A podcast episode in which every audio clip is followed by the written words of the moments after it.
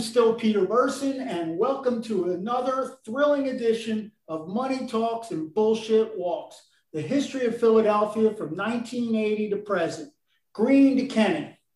Uh, with me today, as always, is Joe Willard, who is a constant reminder to me that my limitations are limitless.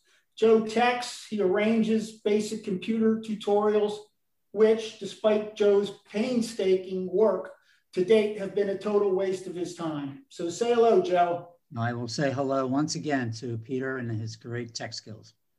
Joe, I, I, do have several updates for all the podsters. The Communist Collective sharing of the home computer has all but fallen into the dustbin of history as Mrs. Podster has contracted out for so much work she has become too tired to assume control of the computer. She appears to be satisfied with that situation. I've not asked her about her satisfaction. I have the Bill Clinton rule on that subject. Don't ask, don't tell. Mrs. Podster has informed me that she is headed for Florida, visiting family and to resolve her fee dispute with Bombastic Bushkin. She tells me she had a solid lead on the location of Bushkin's office which is apparently in a strip mall near Delray Beach, Florida. She indicated that once the fee dispute is resolved, she intends to come back and spend time with her podcast, as you know, titled My Own Damn Podcast That Makes Money. She has been quite clear that when she gets back, and this is a quote, we are going to have a serious discussion about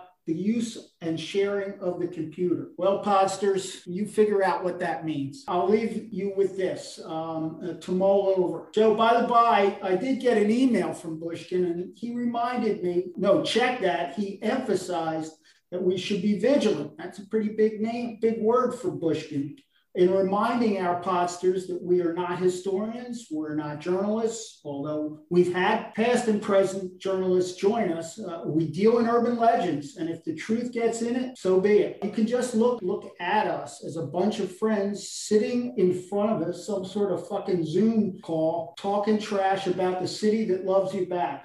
The land of the giants, as former Inquirer columnist Steve Lopez wrote on more than one occasion.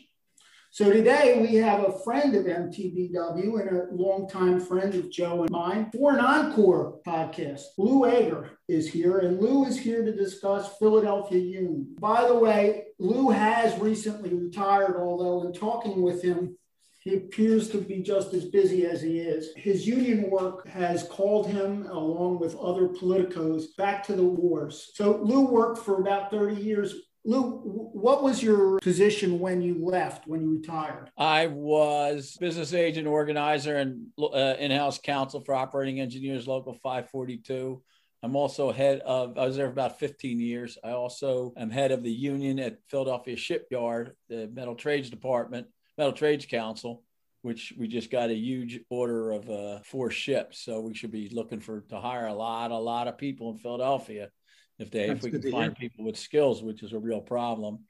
And I mean, I've been an organizer in the South in the nursing home business, in the healthcare industry, in the textile industry, in the clothing industry. I You've pretty been around the unions most of my life. As a, we talked, as a, as a sort of a starting point, uh, I'd like to ask you to sort of delve into some things that the young podsters don't seem to understand or confused about and that's the term prevailing wages. What does that mean? Well, first of all, let me say something about our young podsters. They just did a poll of union approval, and in people under 30, union approval is in the mid 70s. Wow. So they like us and we like them, and we want them all to join as soon as they get. The problem is, so many of them don't have steady, real jobs. So many do gig work, but there has to be a way to organize them as there is to be a way to organize anybody. You know, the prevailing wage is basically on, and, and there's two kinds of prevailing wage. There's a service contract and, and construction. The prevailing wage for construction is any construction project paid for by public money has to pay the area standard wages in the industry. And that's usually close or at the union construction level. The same thing with this, the same thing with in the federal government, same thing with people that like clean the courthouses or are the or the guards or you know do any any kind of service work at the court at the federal facilities. So how long has has that that uh, concept prevailing wages been in effect, more or less? Oh, right around when Joe was born, 1934, 1935, something like that. Something like that. I thought he was born at the turn of the century. So it was an FDR thing with. Um, yes.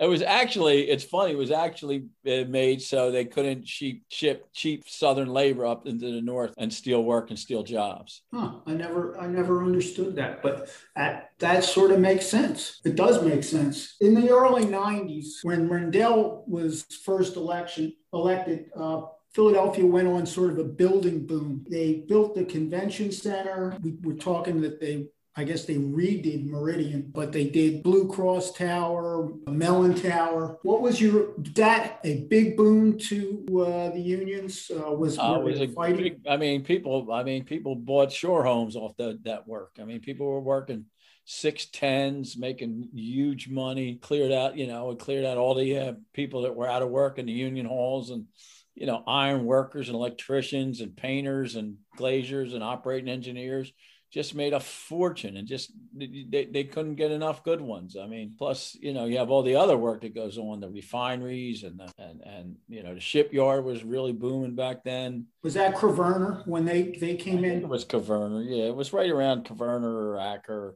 It changed. It changes names. It seems like every year. We're talking about Rendell a little, and when he came in, the city was at the point of financial collapse and he made some cuts and he had gotten elected with a lot of union a lot of union support and he had to make some cuts uh, and how and just describe what those how those cuts affected particularly the municipal workers. The big thing was they lost flag day. Yeah i know i lost it too. I remember that. That yeah. was a lot of that was the golf tournament for the da's office I was just a, just I mean I, I don't know how you could sit across the table from from management and say we got to have Flag Day, but the reason they got Flag Day is because Rizzo didn't have any money and wanted to give him something, so he right. gave him Flag Day. Rendell, I always say, would rather have ten thousand dollars than ten thousand votes and he if he can't sleep with it or eat it he doesn't really care about it he decided that the way to balance the budget was on the backs of working people and he, and he did he, he, he there was a strike i think there was there was a couple strikes i think there was also a um, fight between 47 and 33 the blue collar and, and, right. and white collars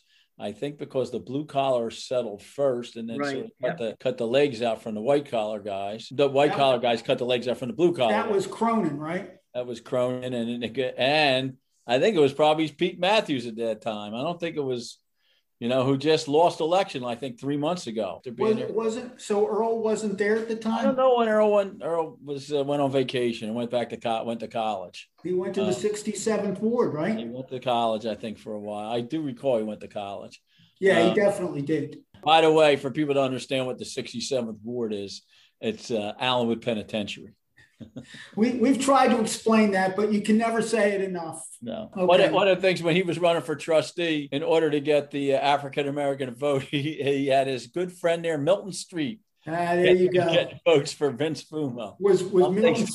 was he selling hot dogs? Uh, no, Milton was uh, was in the 67th ward with Vince. Everybody was there. So in the 90s, there was a change in the uh, leadership of the AFL CIO. I'm not sure if our younger podsters understand what the AFL CIO and that it's actually a national labor. The AFL, let me give you a little history. There used to be an AFL till 19, well, there's still an AFL.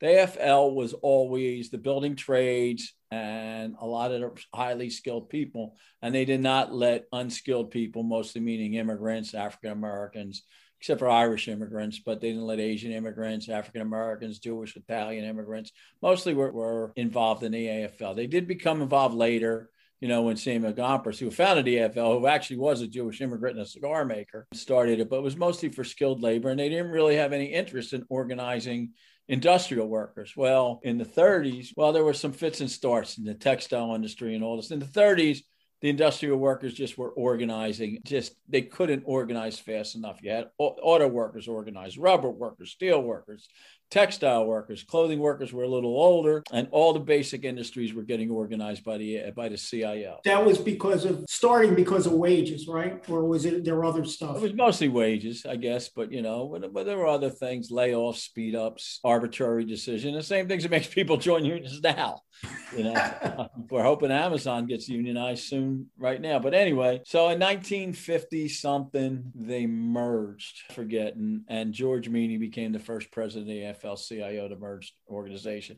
And they merged here too. So right. then we have the AFL-CIO in Philadelphia, which is for years and years and years run by a guy named Ed Toohey. He's an older guy, single guy, and was so underpaid that nobody ever wanted the job. Along about 90 something, my friend. 90, I think it was 91 or 92. My friend and Joe's friend and Roxbarian and former 21st Ward executive board member Joe Rauscher took on Ed Toohey, and and and I talked to the guys in the local, and at one of the elections or nominations, there was such big fights between the Toohey people and the Rauscher people. The Toohey people being mostly Johnny Morris, and the Rauscher people being the operating engineers and some of the other unions. Is just wanted the AFL-CIO to be more active. There's a story. They're up at the balcony at the Holiday Inn on 13th Street, and Johnny Morris's guys have socks with ball, with billiard balls in it, and one of our agents called the Diesel is just he has these two huge hands and he's banging everybody left and right.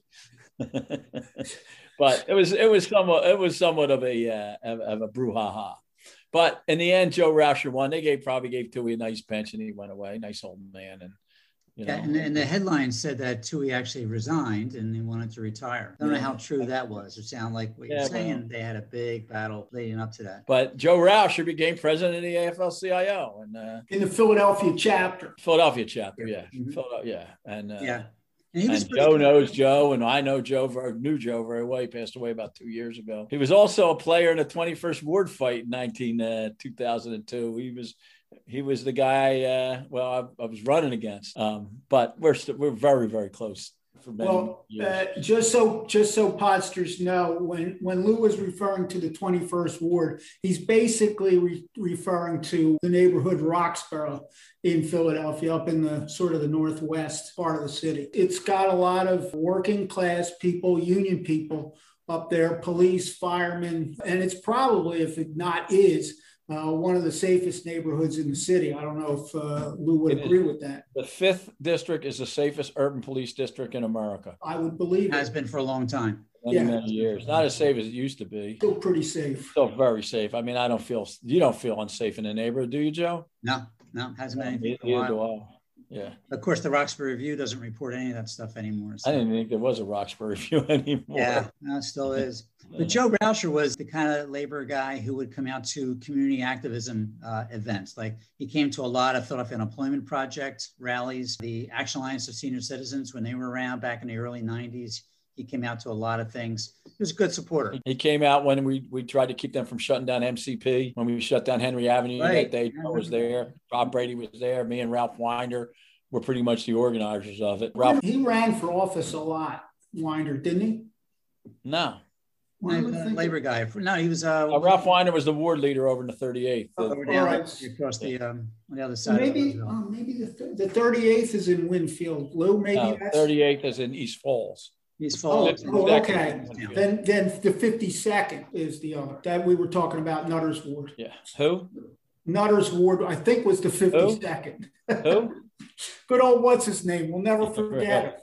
The missing person nobody misses at all, as the Dixie Chicks would say. So, who right now is the head of the Philadelphia chapter of the AFL-CIO? Pat Eiding, who's a great guy, mm-hmm. good friend of mine, does it, uh, goes every place, does everything, active for on and any issues in the city. I'm working with him right now, trying to get you know skilled workers down to shipyards. I work with Pat on a weekly basis trying to get people down higher down there. Speaking of hiring, uh, what kind of, back to the 90s, what kind of uh, recruiting are the unions in general doing to get people who are not normally union people with you know, maybe high school educations into the stream, brown and black people specifically?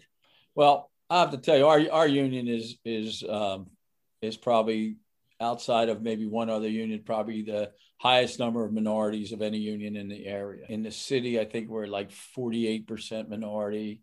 In the five county area, we're 23, and that counts, you know, all five counties. Apprentice classes are probably in the high 90s, if uh, African American women and and, uh, and Latino.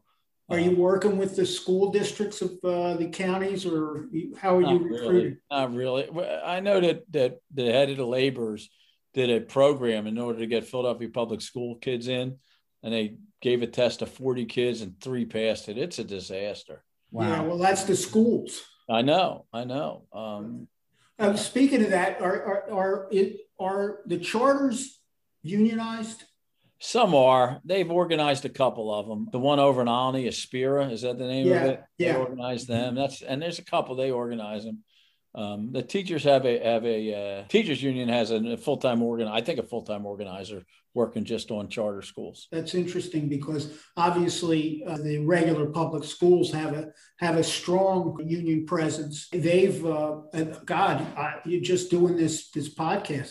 They've they've had strikes all over the place. Not for a while, but my mom was in two in a year. Well, was was Hornbeck the uh, the uh, head of the union at that point? Yeah. Hornbeck was head of the school board. You mean? No, he was the head of the union. He was the one. He, no, he, well, I can name every head of the teachers union from when they started. Yeah, he was yeah. school superintendent. Oh well, the Hornbeck was the guy who said, "If you don't give us more money, uh, then we're I'm closing the schools." I, I don't back know. In the, back in the uh, back in the Rendell early Rendell days. Yeah, the big strikes were during the Green era. You know. Yeah, well, he he didn't want any part of anything.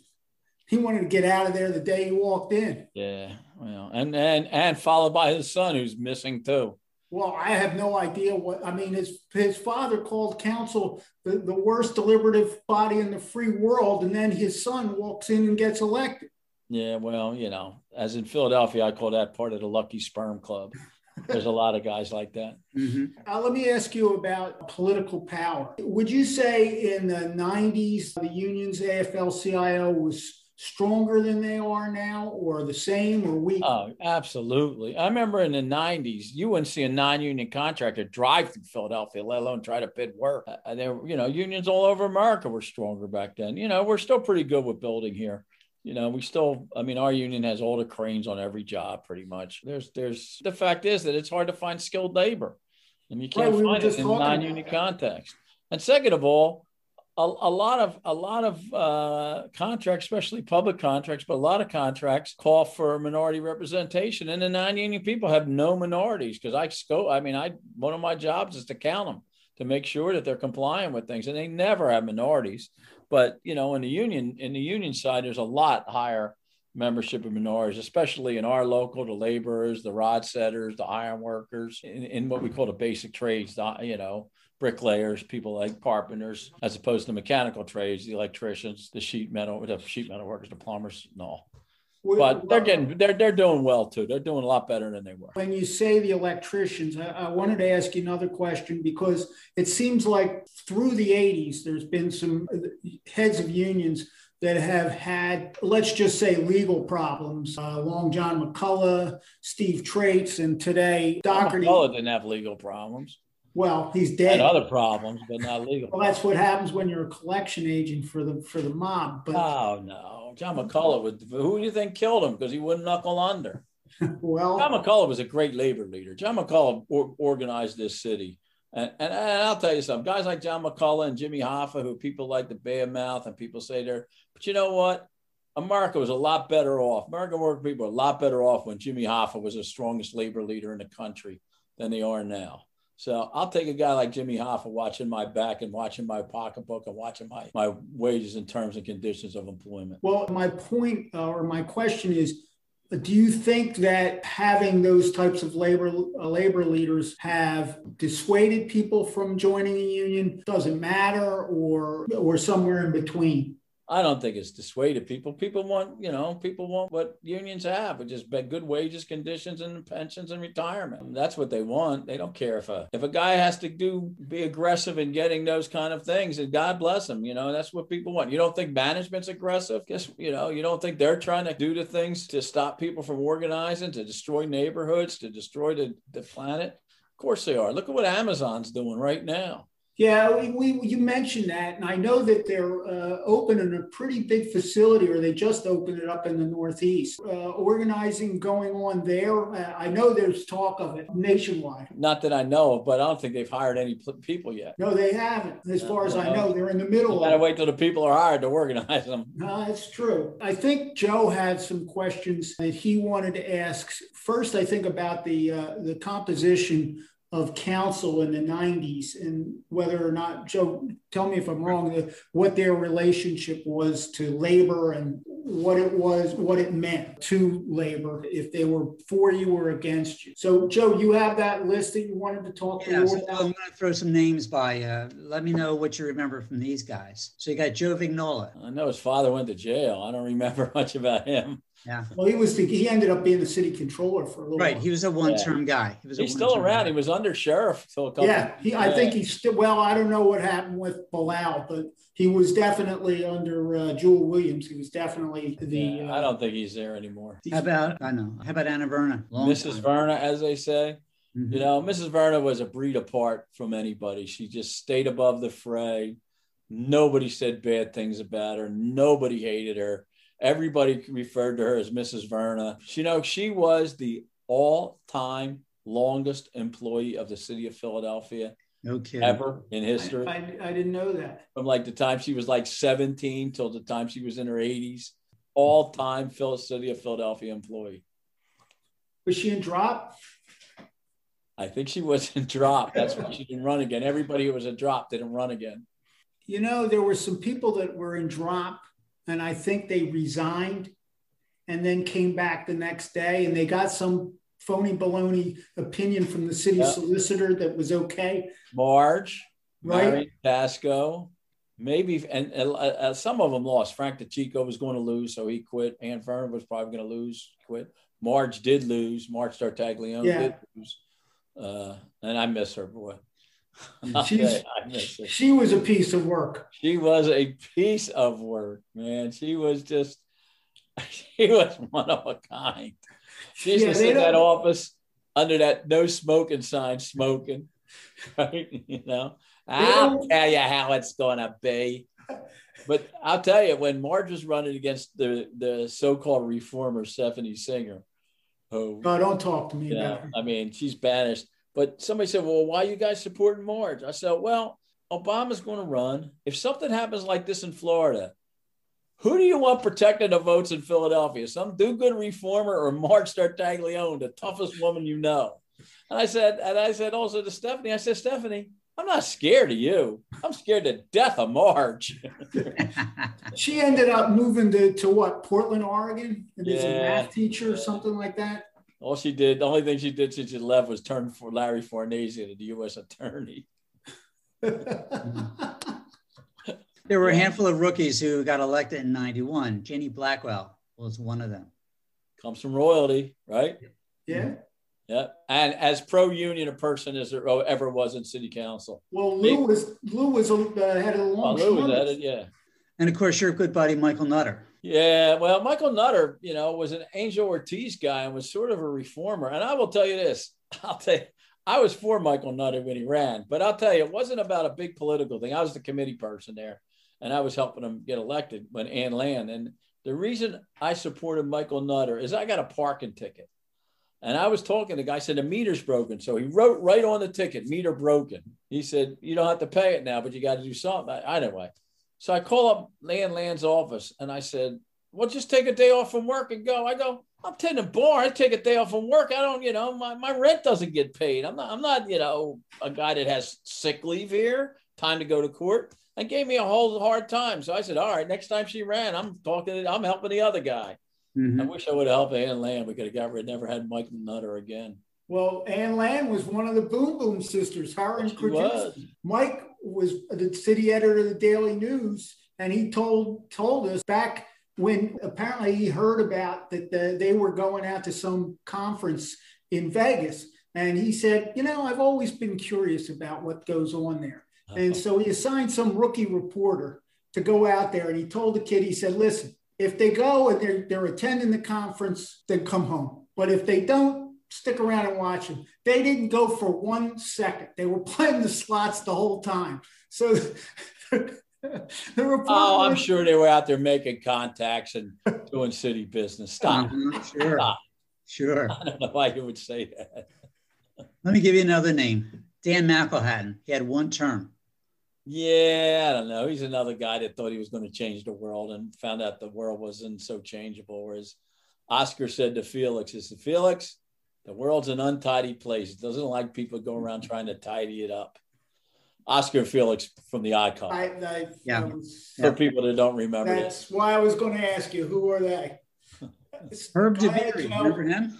Who? Herb DeBerry. He followed Joe Coleman. I do remember him. He was my city councilman. Yeah, he's yeah. He was he was up here, Lou. He was up in the northwest. Yeah, he was related to somebody, wasn't he? I don't. know. He was there about a minute and a half. Yeah, I think he had one term.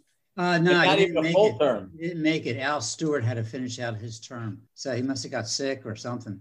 And then who came after Al Stewart? Donna Reed Miller. Wow. Okay. That's all Northwest people. Mm-hmm. The other new one was Happy Fernandez. Unhappy. Oh man. No. Happy Fernandez. Story. Not too happy. Eh, you know, she was good for teachers and good for education. She actually she was a parent in my uh, of my mother taught her kids okay. in West Philadelphia at the Powell School.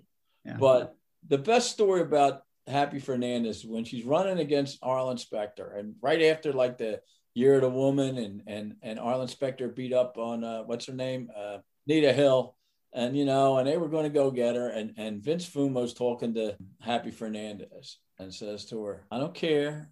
I'm not going to make you beat you up. I'm not going to do all these things. I just want some input on Eastern District judges and the U.S. Attorney. Just want input on it."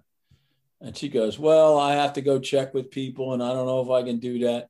Vince Fumo has the same conversation with Bill Clinton, who says, Absolutely, not a problem. Right. I'm sure Bill Clinton got back in the car. Who's that Vince guy? yeah. Right. But Bill Clinton knew enough to say yes mm-hmm. something, whether he was going to do it or not. Happy Fernandez did it. Happy Fernandez and Vince Fumo, that is people in South Philly vote for Arlen Specter. Well, uh, let's clarify because we were talking about uh, violence at, at, a union meeting. When you say he said that he wasn't going to beat her up, you mean politically, not politically. Physically. Yes. Yeah. yeah. Brian J. O'Neill might be threatening Ann Anna Verna's tenure as uh, longest employed. No, because Ann started as like a clerk or something in City Hall at 17. Yeah, he came in in 79, O'Neill, and he's still there. Uh, yeah, guess what? He's still like 12 years behind, 15 years, because Ann Landers went from, she was had to be there 65 or 70 years total. So what's his reputation with labor? He'll help us out. I mean, I've called him on zoning issues, you know, see if he could help us out and help a con- talk to a contractor for us. You know, he's in the Northeast, so he's got to he's got to be like half a Democrat. He can't be like you know a, a Trump anti-union guy like that. You know, he has to. You know, he's like an old time Northeast Republican. Doesn't beat up on unions, but doesn't love them too much knows he needs him to get elected and that's and he's you know he's not a guy that's going to rock boats just for the podsters his district is way up there, I think, on the border of the uh, of the city. Am, am I right? I get my directions off. Yeah, he's above Cottman Avenue. Cottman Avenue. Cottman Avenue, is that it? Yeah, I think yeah. so. Yeah, above there. So another newbie, and this is the final new guy who got elected there was Jim Kenney. What was he Ooh. like with labor? Uh, Jim Kenney's always been a strong labor guy and a strong public employee guy and a strong firefighter guy. His father was a fireman. Right. Yeah. You know, so he's always been a strong union guy. Uh, David Cohen. I mean, that's an easy one for you. David Cohen. I love David Cohen, but boy, his kids get on my nerves. Which one? Somebody told me Sherrie Cohen is running for judge again. And my words, exact words were, Will somebody rid me of this meddlesome priest? but uh, hey, look, David Cohen was was one of the great politicians in Philadelphia. Yeah. He knew he knew big things and he knew little things. He knew. I mean, he would have a resolution to make Philadelphia a nuclear free zone, which didn't count. But you know what? He also kept that old lady's gas from getting turned off in the middle of the night.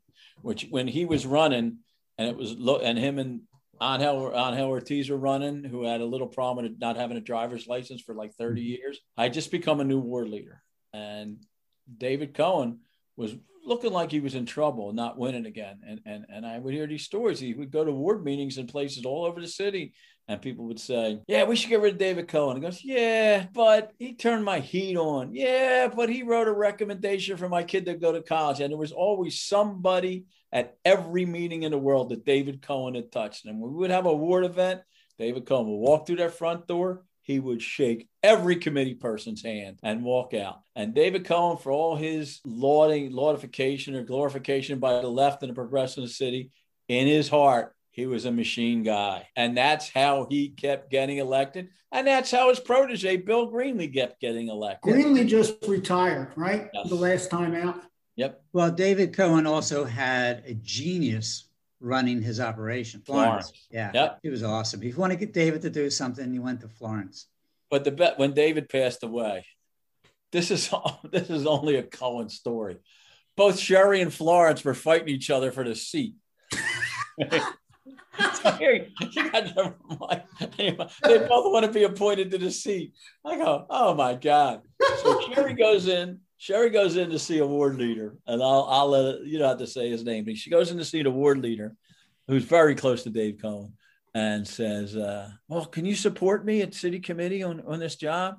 And the ward leader says, You know what, Sherrie? I'm going to do exactly what your father would do. She goes, Yeah, really? What's that? Whatever Bob Brady wants. To, into this, Brady started into into being a ward leader. He had been a committeeman out in the 34th, but he became to move because George X. Schwartz, he was Schwartz was his primary mover when he yep. was young, and then he became sergeant at arms. I don't know what the hell they do, but he, he, he became John Street and and, and Franny Rafferty probably. That was a good fight. Franny was a big guy. Let me just go back to David Cohen for one moment. He ran for mayor a couple times, didn't he? He, he did uh, one. That was my first political campaign. I think it was like 72.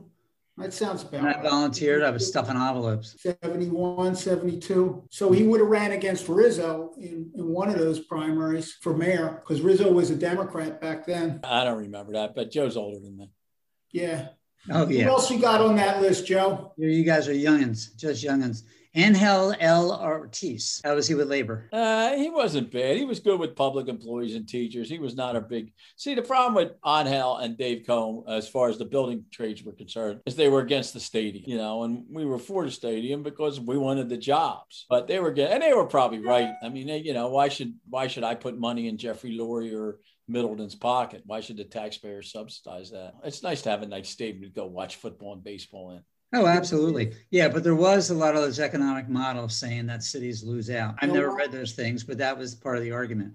Check out what happened in Cleveland. What Browns happened? moved. The Browns what? moved Cleveland back around that time. Art Modell in Cleveland wanted them to wanted the city to to or Cuyahoga County kick in, and they they wouldn't. And he said, "To hell with you!" In the middle of the night, he moved. He moved to Baltimore. Look at look at what happened with what you call the Brooklyn Dodgers. And yeah. Robert Moses, probably the uh, one of the most controversial people that ever lived. One of the biggest builders of all time, too. Of all time. Do you know? Here's, here's the thing that Robert Moses, when he was building the like the Long Island Expressway and the free all those roads, yeah. he made the bridges low so buses couldn't get through, so minorities could not get out to like places like Jones Beach and the yeah. Rockaways.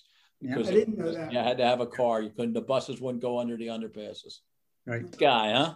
Real nice guy. Well, people look at him like he's a hero. I got a couple more here. Gussie Clark. Oh, Gussie. Uh, who don't love Gussie Clark, man? Mm-hmm. You know, Gussie Clark was great. But Gussie Clark points out one of the anomalies of Philadelphia politics. What's that? That people named Green and Clark get elected exponentially more than people with other names. But when you think of all the people, Green, Greenlee, two Greens, the other Green, Gussie Clark, Anthony Clark, all the Clarks and Greens. Think about them, and that's that's just some aberration of Philadelphia politics The Greens and Clarks get elected for no other reason than being Green or Clark. Got Marian Tasco. Marian Tasco, up and comer, came out of the uh, gray, gray machine. Yeah, that's when they were flexing their muscles. And, you know, Marian went from city commissioner. She beat Jimmy Crumlish, one of our 21st ward guys. Yeah. And then, then she went on, became city councilman, became a powerful ward leader and a national leader and you know she's still i think she's still in democratic national committee she retired but i think she's still the war leader up here no Cherelle's the war leader Cherelle Parker's the war parker leader. is but parker is a, an acolyte Yeah. John Street. How was he with labor, particularly in the early? John Street was the best mayor labor ever had since Tate. He was good with labor. He got elected because of labor. John Dougherty backed him as mayor and he got a lot of work. And if it wasn't for John Dougherty and building trades, John Street would not have won that been mayor. I forget who he ran against. Oh, he ran against Rizzo. No, Rizzo. good ran against Rizzo in, in both times. Who did Street run against for mayor in the primary? I'll ask. Uh, while we're looking for that, how did Thacher Longstreth love you guys? Oh, I don't know. I don't remember Thacher Longstreth. I think about a dottered old man in a bow tie. I mean, I don't really remember him. I don't well, think I, he, I he just look at him and and look, I look at him like he was a guy in a museum. I go, guys like this don't live in Philadelphia anymore. You know, he, he's an old line Quaker. Was he a Quaker? I'm pretty sure he was. Well, he's old a Chestnut Hill guy, Argyle yeah. socks and a bow tie. He ran for mayor too. A couple times. I think he ran against Rizzo both times. I'm not positive. I know he once. ran against Marty Weinberg in a primary. Marty Weinberg, there's a name. Was he? Right? yeah. Marty Weinberg was Ed Frank Rizzo's guy. He was actually, you know, Marty Weinberg was head of city committee at one point. Right. Yeah. Yeah. Was that before or after Dave Glancy? Dave Glancy was, it must have been before because it used to be, because Glancy was Green's guy. Glancy. Yeah. Yeah. Green's guy. Who, by the way, Dave Glancy was an excellent poker player. I don't know if you know. Did you actually play with him? You play with him? Oh yeah, yeah. played him a lot. He, he used to have playing that poker game at the Pen and Pencil Club, which was crazy. Him and Clark DeLeon and uh, Joe Bloom, and I played once in a while. But Dave was a great card player and a great guy. Um, but I guess he must have been under Street because when Green left, Street came in after Goode because Goode anyway. He now Marty Weinberg was a Rizzo. That's right. When Rizzo, then Green. So Glancy came in with Green, and then Bob Brady came in after that and's been there. For that, yeah. The rest is history. My only uh, David Glancy story is that I was doing some type of research project and I walked in on him, and he's at his desk, and I walked up and I tell him who I am and what I want and I was looking for tax records for something. Brings out this big file card. He had all his tax records on four by six postcards written in pencil. That's how Philadelphia's individual taxes were kept back then. Well, actually, I know Dave Glancy because Dave Glancy and Bob O'Donnell and a bunch of other guys used to be my patrons at the Beef and Ale at Wayne and Shelton. well, that's were... definitely O'Donnell's part of the world. And Dave Glancy, David Glancy and, and Bob O'Donnell grew up on the same street, Logan Street in Germantown. In Germantown, yeah, right across from St. Francis. Got one final one. Actually, got two. Joan Specter, Cheesecake Lady. That was her last term. Was 1991 yeah. to 95. Ah, you know, she was Arlen Specter's wife and made nice. Yeah. You know, she's a nice lady. You know, who knows. And that's it. That wraps up our city council for the. Uh, what about B. Chernock? Wasn't B. Chernock there? No. Uh, that, that that was after Chernock's time. Uh, Pete Chernock was there in the 80s. Yeah. Pete Chernock was my elementary school principal. 83 was her last uh, year serving. Huh, okay. Joe ran through the council people in the early 90s. Who do you think, who would you characterize as the best labor person in council now? And on the flip side, the worst? The best labor person in council now. Well, it has to be Bobby Henon, you know, who comes from the electricians union. Uh, I don't think anybody's more pro labor than Bobby Henon. There are people that are really, really good, but I mean, my councilman's very pro labor. Jannie has always been pro labor. Yeah, well, Jannie's uh, Jannie's not a uh, council. No, not a council person anymore. Uh, God, I haven't talked to, you know, Billy Greenlee was, but he's not a council person anymore. Right. Cherelle, Cherelle was pretty pro labor. Her husband's a member of the building trades. Her husband, uh, you know, her husband's a member of Mar Local. She, she, you know, she's real pro, you know, pro building trade and pro labor, you know, at all. She's always been supported by the, the laborers and public employee locals. So I would say Cherelle, Bobby Henon, Curtis. Curtis, you mean Curtis Jones? Curtis Jones, yeah. But that's because I make them do it. uh, I'm trying to think who else. I can't even think of these people off the top of my head. Who's a five? I don't even know who the five city councilmen are off the top of my head. Well, how about on the flip side? Who's somebody that you just that he labor just would not want to doesn't want to deal with labor or even help labor out on on pretty basic issues. Eh, Dave Oh's no no bargain. We only have two Republicans. Brian O'Neill doesn't hurt us. Kendra Brooks certainly, you know, I don't know. I mean, I've never really dealt with. I haven't, you know, I met her, but I've never really talked to her about like, you know, any kind of building trade thing, you know. But she's also, you know, she's a working family sport. She's for working families. One last question: Over the years, and um, since I was a kid and you were a kid, labor and the Democratic Party have been pretty much synonymous. Where does that go back to? And is that just going to go on for as far as we can see? Well, it goes back to the, to the Depression and Franklin D. Roosevelt you know, maybe even before that, maybe even Al Smith. But back then, Franklin D. Roosevelt's probably biggest union advisor, biggest labor advisor, in fact, biggest advisor was Sidney Hillman, who was head of the Amalgamated Clothing Workers Union. And Franklin D. Roosevelt used to always ask people, people used to ask him about something. He goes, just ask Sidney, whatever he wants. And I mean, the Republican Party had a chance, you know, they, they did well with Eisenhower, and Eisenhower was a good guy for labor, but they, they're passing right to work. They're, they're not for minimum wage and not for anything. I mean, I mean, you know, I mean, a guy like Al Schmidt has always been pro labor. I mean, I saw Al Schmidt wanted to cancel a fundraiser because of a picket line out front. That doesn't happen to a lot of labor, you know. And and and Brian O'Neill, I don't think could win without labor. Look, Martina White won with won with building trades and cops and firemen up in um, the Northeast. Up in the Northeast, you know. But and same with Brian Fitzpatrick, won with the help of organized. I remember Brian Fitzpatrick was labor leader, was honored by the Bucks County AFL-CIO because he never takes a stand against us. Gene DiGirolamo, who's the Bucks County um, mm-hmm. what you call what Bucks County Commissioner, was probably the best labor guy in all of Harrisburg, Republican or Democrat. And he was a Republican and a good but, best human services guy too. Because oh, yeah, Gene services, yeah, Gene DiGirolamo. Yeah. He's a great guy. He was a great, but you know, those guys are few. If I can name them, that's about it. You know, I can't name any more. But the old guy, I mean, guys like Pileggi and Tomlinson and Greenleaf, those old Southeastern Republicans, they were the guys that kept the crazy Republicans are doing worse to labor. They stop right to work. They would stop right to work. They would stop, you know, paycheck deception. They would stop all these laws, you know, that would that would hurt labor because they, you know, they were like moderate Republicans. But all those moderate Republican seats are now Democrats. Mm-hmm. You know, Lou, you bring up that term right to right to work. And again, I know Joe, myself, and you clearly understand it, but maybe our younger podsters don't understand what right to work means and means to the unions and to regular people who are not they're white collar workers that don't really are not really unionized. First of all right to work sounds good but right to work is not about rights and it's not about work. It's about weakening unions. And right to work was started by a guy i forget his name but was basically a klansman and didn't want african americans and immigrants and people with that power. So he started this right to work. Now right to work means that like if you went to a gym for like two months and then you said, I don't want to pay anymore, but I still want to come to the gym, well, that's what right to work is. You can be a, you don't have to become a member of a union, but the union still has to represent you.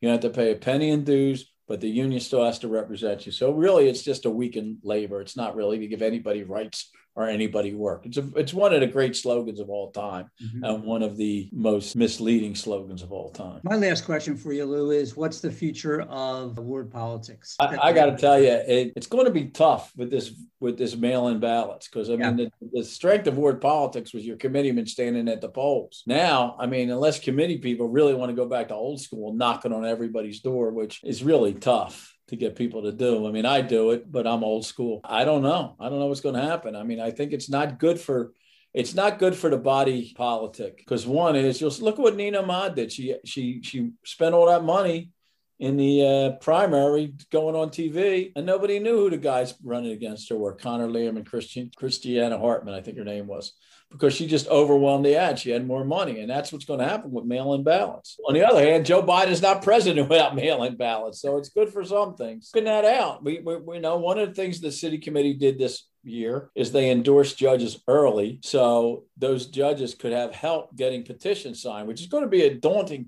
task this year to get 12 1300 1400 petitions signatures on petitions in the middle of a pandemic. I know that if you go to the um, what you call you go to the vaccine sites. There's uh, judges out there getting signatures for people. Yeah, well, got to go where the people are. Yeah, and that's where they are. They're all on vaccine lines. Going back to the uh, election uh, in the fall for Biden, I guess that some of the people who lost were on the other side of the, the ballot.